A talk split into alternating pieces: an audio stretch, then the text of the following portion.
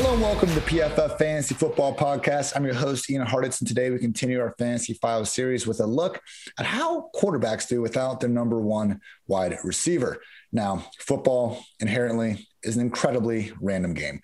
We have 11 guys on both sides of the field. I mean, baseball is what, 10 people total on a field at once?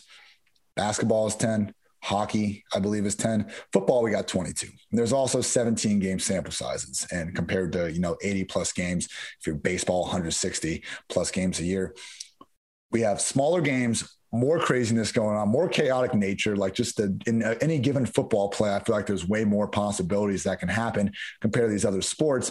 And because of this, we have a ton of instances where correlation doesn't imply causation, but we mistakenly think it does basically people for those that you know might not be just all that familiar with this principle just because two things are related doesn't imply that one happens because of the other. I am an excellent world class fly swatter and i also eat steak all the time. I'm not an excellent world class fly swatter because i eat steak all the time even though those two variables are both going up in the same time. So my fly swatting skills aside we see this mistake in football a lot when we look at small splits, but with the on off basically. Basketball, baseball, BVP, even that stuff like is inherently flawed because we're using again these small sample sizes where maybe the wide receiver one's gone for a couple weeks, but is the offensive line also gone? Is the play caller different? There are just so many variables that it's so tough to take one singular item like a wide receiver being out and putting all that much importance on the quarterback's performance. And one of the main examples that we saw with this last season was when John Brown got sidelined for the Bills. I mean, there was legit concern about whether or not Josh Allen would be able to keep up his pace for the year's final six games. Now, hopefully, you listened to this podcast and you heard me explain why this wasn't an issue. He still had plenty of weapons.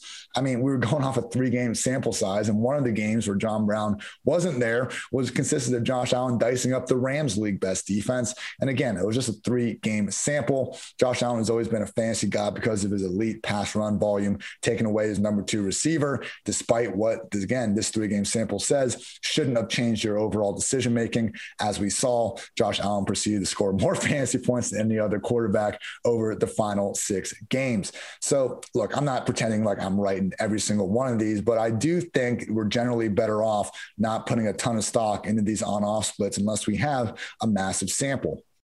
Yes, this includes Baker and OBJ, and I'm going to get to that. The one issue, though, and the one thing I will give some credence to I kind of can theoretically buy the idea where, you know, it's like Bill Simmons Ewing uh, theory. And for those that aren't familiar, in the 90s, Bill Simmons had a friend that basically theorized the Knicks uh, would be better without Patrick Ewing either out there to begin with. He's injured, or when he was taking extended stretches off in foul trouble. And if any of us, you know, any of you have ever played a sport with, you know, a complete stud athlete, yes, we want that stud on our team, but, you know, everyone knows he's the best player, he or she's the best player. And because of that, they're getting fed the ball more and more.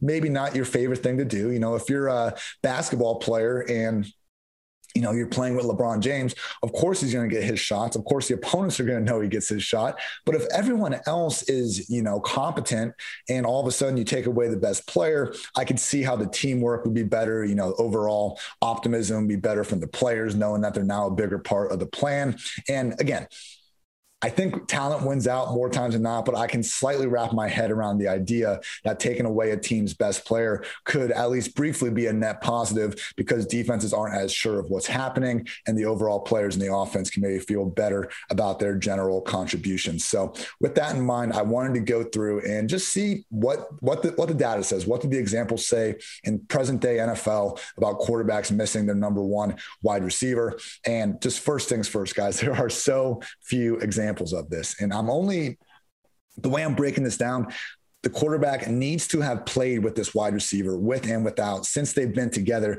for this to qualify. So I'm not going to, you know, use Dak Prescott's 2016, 2017, first half of 2018 seasons without Amari Cooper compared to him with Amari Cooper. It's just completely different offenses, it's completely different years in both players' lives. I don't think that's fair to do it that way.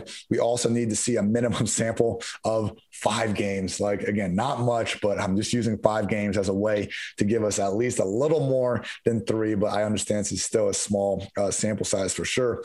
And because of this, we only see, and for my count, five real examples that we can base this also because the remaining 27 teams either have a number one receiver that hasn't missed enough games to qualify. We didn't hit that five game threshold, or we have a quarterback that's, you know, a rookie or new enough in town that they don't have, you know, an established number one option to even do this study on. So with that in mind, the five combos I found that we can actually study and maybe get some takeaways from Baker Mayfield and Odell Beckham, Drew Lock and Courtland Sutton, Patrick Mahomes and Tyreek Hill, Aaron Rodgers and Davante Adams, and Matt Ryan and Julio Jones. So, with that in mind, I went ahead, found their on off splits uh, together throughout their career. I took out games where either player played fewer than 20 snaps. So, I mean, just it didn't count for the quarterback. And if a wide receiver played 15 snaps in a game and got hurt, then I use that as a game without. So, that's why you might see, uh, you know, slightly different game numbers here in my article than if you only look at, you know, their quote unquote games,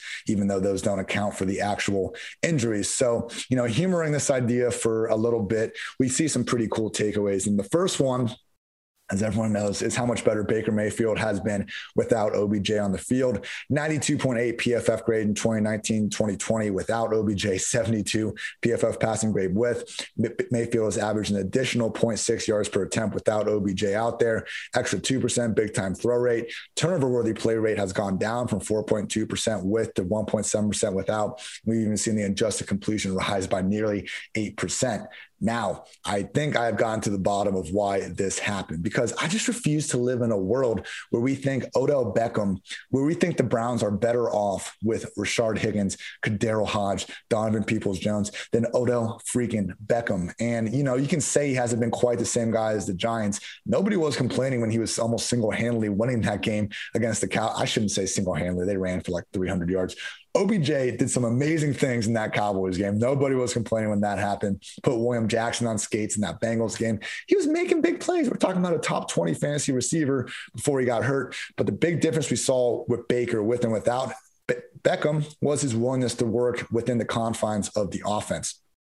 Mayfield targeted his first read on just 58% of his dropbacks in 22 games with Beckham compared to 63% without him only Aaron Rodgers posted a better PFF passing grade than Mayfield when targeting the first read after Beckham was lost for the season uh, in week seven. So when Baker identifies an open receiver and he can use, you know, that howitzer he's got for a right arm, like a few guys are better than him in the league. I think he's gotten in the most trouble when he's tried to force the ball to OBJ. And when he tries to rely on his athleticism to extend the play, it just doesn't work as well as it did at Oklahoma. So I maintain the best version of this Browns offense is with Baker, OBJ, working within the confines of the offense. And then when you have a talent like Beckham that can force defenses to shift their coverage, that's when we're going to get the overall, you know, just goodness that I think this partnership should eventually entail. Now, I would just say, people, for those saying, well, Ian, you just told us that Baker averages 0.6 fewer yards per attempt uh, without OBJ compared to with.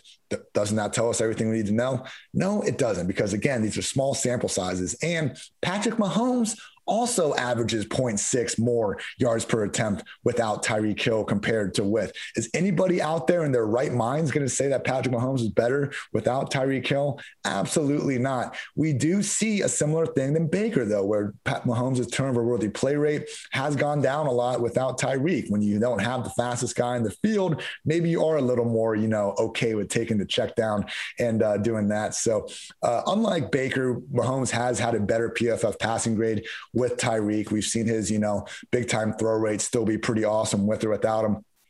Baker's literally gone from a great quarterback to a mediocre quarterback, depending on if OBJ is out there. Mahomes has been pretty elite regardless. But that difference in yards per attempt, for that to be the same between OBJ and Hill and, you know, Mayfield and uh, Mahomes, I think tells you all you need to know about being careful with some of these comparisons. So the, and the Mahomes sample size, you know, without Tyreek Hill seven games with Baker, it's only 10. So please, for the love of God, people, can we put this idea that Baker is better off without OBJ to rest. I understand that's what happened in 2020, but realize correlation doesn't imply causation. Again, there's a lot to do with, I don't know, Baker starting to learn his third offense in as many years, getting more comfortable with it, having the best offensive line of his career, having Stefanski set him up for success, having other players around him starting to step up and make great plays. Like we can't just hang our hat on that one variable and ignore everything else because obviously we're not trying to make that claim for Patrick Mahomes. Don't do it for Baker Mayfield either. Now, these other ones, the Drew Lock, Courtland Sutton one is just pretty faulty. I mean, he played the five games with Courtland Sutton in 2019, but in 2020, we had Jeudy Hamler, and it's, it's, just, you know, it's basically a 2019 versus 2020 comparison for Lock. I don't think it's fair, you know, and it, if you want to go down that road, you can say Drew Lock is technically better without Courtland Sutton because his numbers were better. Again, though, I just don't even think that's a fair comparison because of the sample sizes we're looking with at hand. As we saw in that Steelers game, you know, Courtland Sutton put together one of the best. I think it was a uh, 33 snap seasons uh, we've seen in recent memory. Obviously, we want Courtland Sutton on the field when we can get him there. Uh, the Davante Adams, Aaron Rodgers one Again, Aaron Rodgers has actually averaged 0.9 more yards per attempt without Davante compared to with Davante since they got together in 2014. This one's a little bit faulty though, because obviously Davante wasn't really the number one Packers receiver until 2017 at the earliest. And because of that, I mean, like what we're using 2014, 2015 numbers on this guy here. The only one of these that I think might actually be actionable moving on to 2021 is Matt Ryan and Julio Jones. As we know, Julio now a member of the Tennessee Titans. This is our largest sample size by far. I mean, our previous, you know, quarterbacks I mentioned, their games without their number one wide receiver, 12, 12, 10, and 7. Matt Ryan has played 27 games with Julio either out or under, uh, you know, 20 total snaps. So that's almost a two season sample size. And he's played 142 games with. Now we see this is the only pairing where the quarterback falls off immensely in every single category without his number one receiver. Matt Ryan with Julio Jones had 94.5 passing grade. I mean, that is above Mahomes with Tyreek Hill level good. Without Julio Jones, 74.6. That is Baker with OBJ bad. Matt Ryan has averaged 0.8 additional yards per attempt with Julio compared to without. His big time throw rate has gone down by 1.5% without Julio. His turnover worthy play rate has gone up 0.6% uh, with Julio, uh, excuse me, without Julio. And the adjusted completion percentage has also struggled to stay with, uh, you know, at a high level without Julio Jones. So for Matt Ryan going into 2021.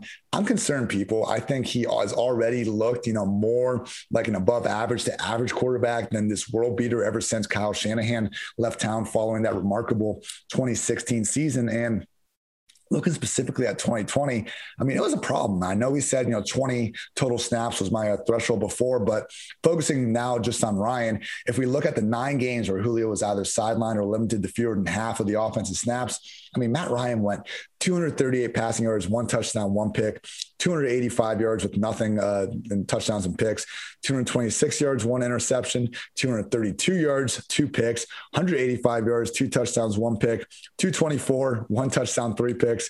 And then he finished the season with some good ones 356, 3 0, 300, 2 0, and 265, 2 0. But people, like, again, this is now a 27 game sample size of Matt Ryan being without him, far more bad than good. So Matt Ryan does slide in as my QB 15 in the old fantasy ranks. I have him behind Baker, Matthew Stafford, and Ryan Tannehill. I just don't really think he has necessarily the high end pass game volume we're used to. I mean, Arthur Smith coming in would make sense if they get back to run the ball a little more than we've seen in years past. And, you know, yeah, taking away arguably the single best receiver of the past decade, that's going to negatively impact the guy. I feel like, you know, Ryan Tannehill has gotten that nice boost from having Julio. Understandably, he's going to make that entire offense better. I'm not sure if we've regressed on Matt Ryan as much as we should based on some of these factors because again, it's fault it's a little bit faulty analysis. You know, again, it's one variable out of so many on a football field, but in this rare case, we actually have a large enough sample size to potentially have some takeaways uh, in fantasy land. So, Matt Ryan, someone that I still have ranked ahead of Trey Lance and Justin Fields, but I'm wondering if I'm even following victim, falling victim, excuse me, to what I've complained about on here, which is where we need to separate our fantasy projections from our fantasy ranks. Matt Ryan will almost assuredly score more fantasy points than Trey Lance and Justin Fields this year. But who do we want on our fantasy team when week eight comes along? I'm thinking it's the guys running around more, the guys that, you know, are potentially going to be in better offenses. And Trey Lance, I would say likely. And just because Matt Ryan's going to have the benefit of 17 starts under his belt doesn't necessarily mean that we're going to want him for more starts than Lance or Fields, even if their overall sample size is smaller. So need to give another long look at these ranks. He's certainly in that tier now. I've dropped him down, uh, you know, into that tier with Fitzpatrick, with Lance, with Fields, and with Trevor Lawrence. And, you know, anyone that does want to take those guys ahead of Matt Ryan, I certainly do not think you're smoking anything too crazy.